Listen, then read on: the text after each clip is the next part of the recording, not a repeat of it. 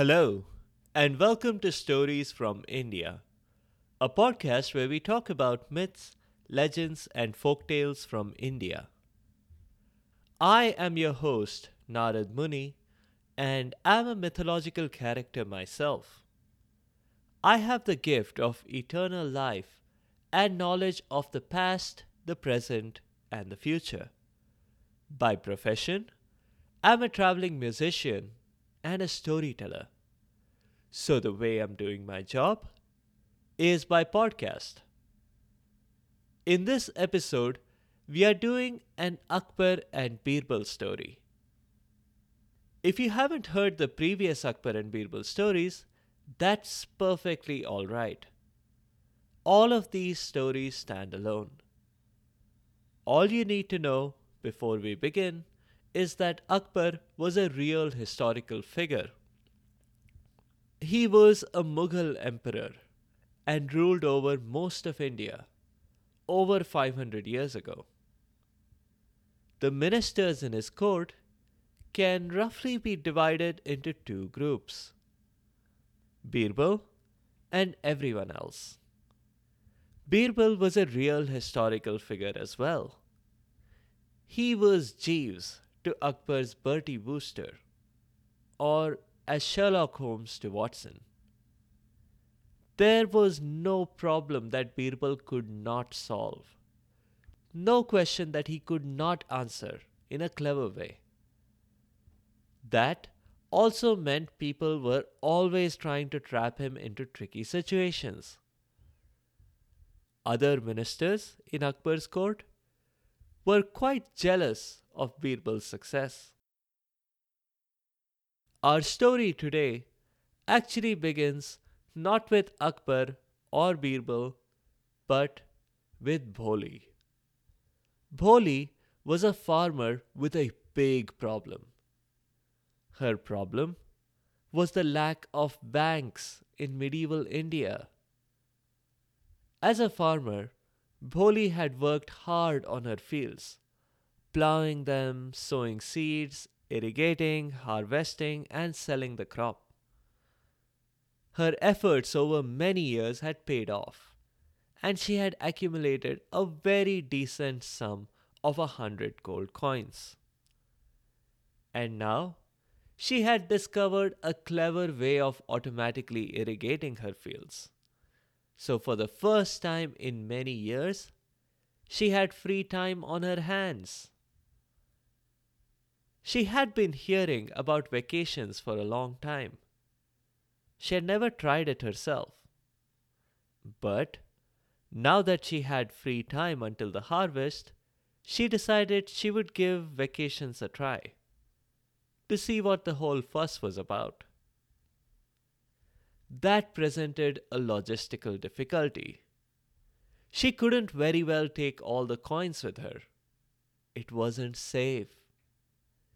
You might have heard from other episodes on the show how the forests between villages and towns were full of dangers of all kinds. Bholi also could not leave the money behind, buried under the floor of her home where it was people would be sure to break in and steal it while she was away.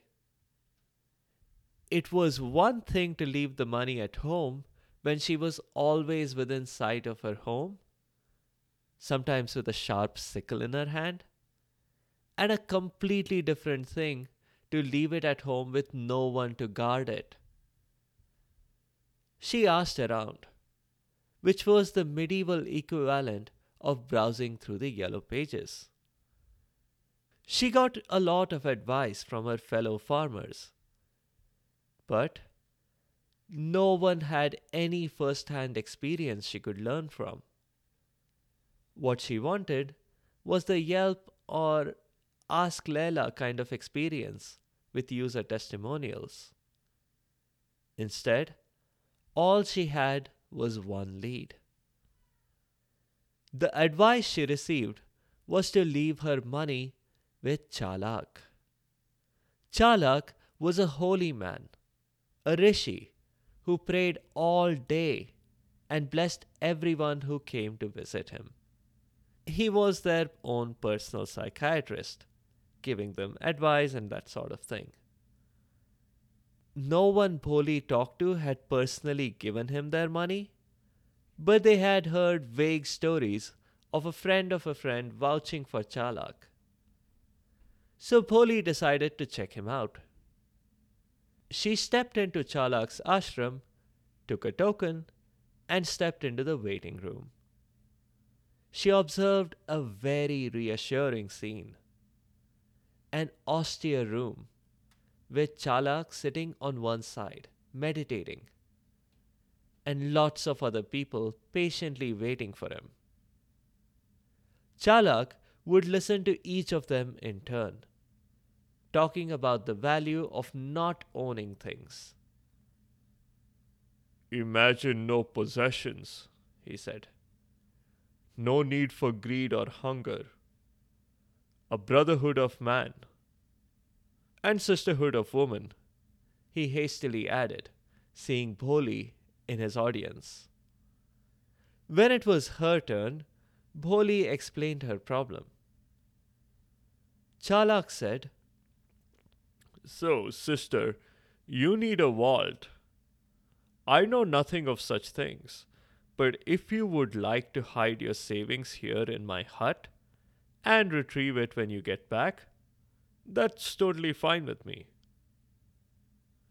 Bholi had many questions, but the biggest one was what if someone tries to steal it from here? No one can, interjected a disciple who was waiting behind Bholi. Here, it's all in the pamphlet here. Here's a direct quote from the guidebook of burglars, thieves, and highwaymen. A burglar shall never rob a holy person, a holy site, or a combination thereof, as defined in Annexure 1.3a. That seemed to clinch it for Bholi. She walked into the next room by herself and looked at the ground. The floor was divided up into neat little squares.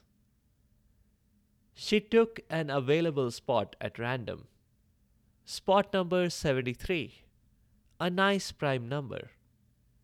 She took a spade from the rack and quickly dug up the spot and buried her bag of gold coins there. With her mind at ease, Bholi went off on her trip. It was a splendid trip. She had the time of her life, mixing ten vacations into one. Time flew by, and Bholi had to come back home, even though she didn't want to. She had to because there was a farm full of crop ready for the harvest. Her first destination on returning was, of course, to Chalak's ashram. She had even been nice enough to bring him a keychain as a souvenir. Chalak politely declined it, of course. He had no need for worldly possessions, he said. She went to her spot, spot number 73. She dug up the ground, expecting to find the bag of gold coins. But it wasn't there. Maybe she didn't dig deep enough. So she dug a little bit more, but still, nothing. She rushed out and asked Chalak, Please, sir, my bag, my money, where is it? I know of no bag, my sister. I wasn't even in the room with you when you buried it. I have no idea what you did, what you deposited in there. But what does it matter? Money, possessions, these are all just worldly things for which I have no use. True happiness lies in not caring about these. My happiness is in that bag, said Bholi. I know of no bag, sister, he said calmly. Bholi was distraught. She was sure Chalak had done something, but how could she prove it? She decided to appeal to the authorities. And that basically meant Bholi showed up at Emperor Akbar's court. She had to wait for a while for her problem to be heard. The emperor had a challenge on his hands already. The Minister for Budget and Planning was making a big fuss about needing to know the exact population of the empire. No estimates would do for him. This was more of a management problem than a technical one, thought Akbar. That meant it needed treatment B. B for Birbal. He summoned his favorite minister and said, This is such an easy problem that I don't even want to bother with it. Birbal, why don't you handle this? I already have, Your Highness, said Birbal. The whole court was stunned into silence. Finally, Akbar spoke up. Birbal, you know exactly how many people live within the borders of the empire? Indeed, Your Highness, replied Birbal. The exact population of your empire is 159,364,763. How can you say that with certainty? challenged the Minister for Budget and Planning. Oh, so you doubt my numbers? You're welcome to check them, replied Birbal. Akbar intervened. But Birbal, what if he does and your numbers are incorrect? I stand by my numbers completely, Your Highness. I just hope that when my esteemed colleague takes on the task of verifying my numbers, he keeps track of migrations, births, and deaths retroactively. It can be easy to lose track when you need to check the count of people living in 4 million square kilometers of land, when information can't flow any faster than the speed of a horse. Akbar laughed at that. Birbal had given himself an out, while giving the Minister of Budget and Planning something to work with. The minister grumbled and thanked Birbal for the numbers and Akbar for his time and went back to his seat. Up next was Bholi. She described her whole story to the court. When she got to the part about traveling outside the empire on vacation, everyone thought her example illustrated exactly what Birbal had been cautioning about earlier in getting the population exactly right. When she was done with her narrative, Akbar had no doubts about how to handle this. Birbal, this one is for you again. Sounds like a basic FIT, farmer in trouble case. Birbal gladly accepted this. He had Bholi accompany him to his office. He said to her, So, you're certain that you checked the right spot and you did actually put the bag in. There is no mistake about any of that? Bholi was absolutely sure. She said, My dilemma is that I can't prove anything. I don't have a receipt from Chalak. What about surveillance footage? asked Birbal and then immediately dismissed the thought himself. Never mind that. The wrong century to be asking that question. He was deep in thought for a minute and then finally spoke up.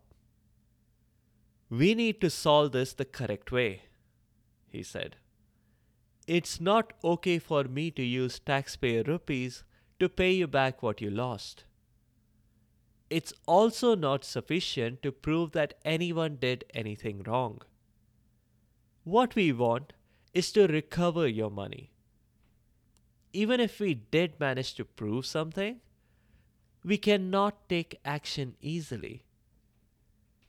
Arresting a whole man can give us bad press, and we'd rather avoid that just now. So, what can you do then? asked Bholi. I think I must apply the psychology of the individual to this problem, replied Birbal. The what of the what?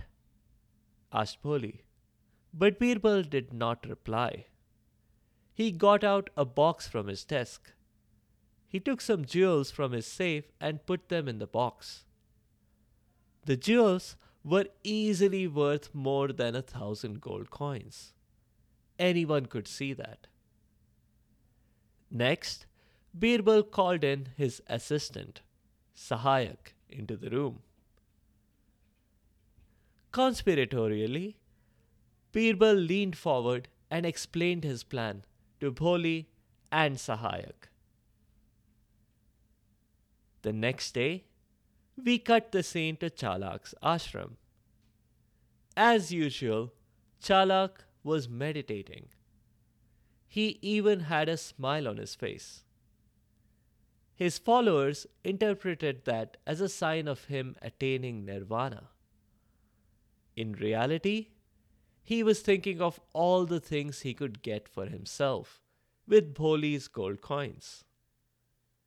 Yup, Chalak was a cheat. No question.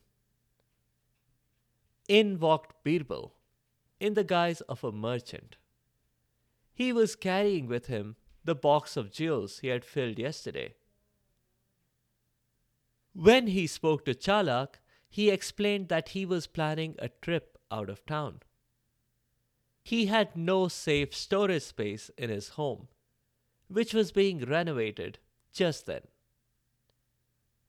I have nowhere else to safely keep these jewels, he said, and popped open the box. The shining jewels pretty much lit up the room, and a few faces besides, including Chalak's. Birbal added, But then I heard of you, and I was assured by everyone that this is the safest place in town to keep anything while I'm out. Brother, I have been told that myself. If my humble home may be of any use to you, please go right ahead, said Chalak, displaying enormous restraint in not jumping up for joy.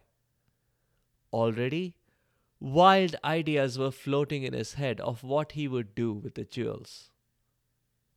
But before Birbal could get up, Bholi entered the room, exactly as they had planned the previous day. She went right up to Chalak and said,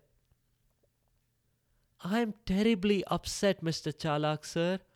I searched my mind again and again I'm absolutely certain that I had deposited my bag of gold in the exact spot that I checked. Someone must have taken it. Chalak suddenly got nervous, especially as Birbal arched an eyebrow, quizzically. What is this I hear, sister? Birbal asked Bholi. Did you lose your bag of gold after depositing it here? Bholi was about to launch into the whole explanation, just as they had rehearsed. But at that moment, Chalak decided he needed to intervene. If Birbal got the idea that the jewels would not be safe here, he would not leave them here for Chalak to steal. Chalak weighed the odds and decided that the box of jewels was worth at least 10 times as much as Bholi's bag of gold. So he quickly spoke up. Sister Bholi, you must simply have dug up in the wrong spot. I remember it well, she said. It was spot number 73. But you're wrong, said Chalak quickly. I remember talking to the milkman the day you left on vacation. He had picked 73 earlier in the day. You must have left yours in spot number 88. Try that one. Bholi did try that one. And it had her bag of gold coins. Oh, silly me. I'm so forgetful, she said, just as Birbal had asked her to. I must have gotten the spot number wrong. Let that be a lesson to you, brother, she told Birbal. Don't forget the spot number after you've buried your box. I won't, said Birbal. Thank you for the advice, he said. Chalak breathed a huge sigh of relief. But not for long. The moment Bholi stepped out, Birbal's assistant rushed in. Master, master, I've been searching everywhere for you, he said to Birbal. Why, what happened, Sahayak? asked Birbal. There's urgent news for you. Your trip has to be cancelled. The foreigners are coming to visit us instead. Sahayak said, exactly as they had rehearsed. Hooray, said Birbal. That means I won't have to go on that trip after all. This is fantastic. I never liked traveling anyway.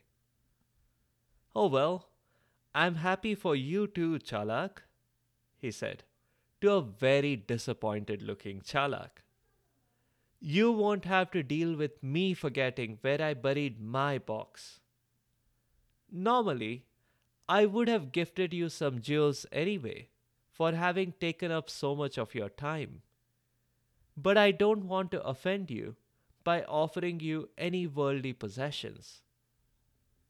And with that, Birbal and his assistant walked away with Chalak staring longingly at the jewel box in Birbal's arms. That was how elegantly Birbal solved the problem. No arrest of holy men required. Bag of money returned. All the investment he needed was his time. Luckily for Chalak, he had buried Bholi's gold in a different spot in the same room, instead of somewhere else entirely. A few notes on the show. Again, I've used Hindi words that represent the characters. Bholi means a woman who is naive. Chalak means someone who is tricky. And Sahayak literally means assistant. We have covered Akbar and Birbal stories previously in episode 9, A Clever Minister in King Akbar's Court, episode 10, The Great Detective, episode 22, Slow Cooker, episode 38, A Close Shave, and most recently in episode 73, Teacher's Pet. You can find links to these in the show notes.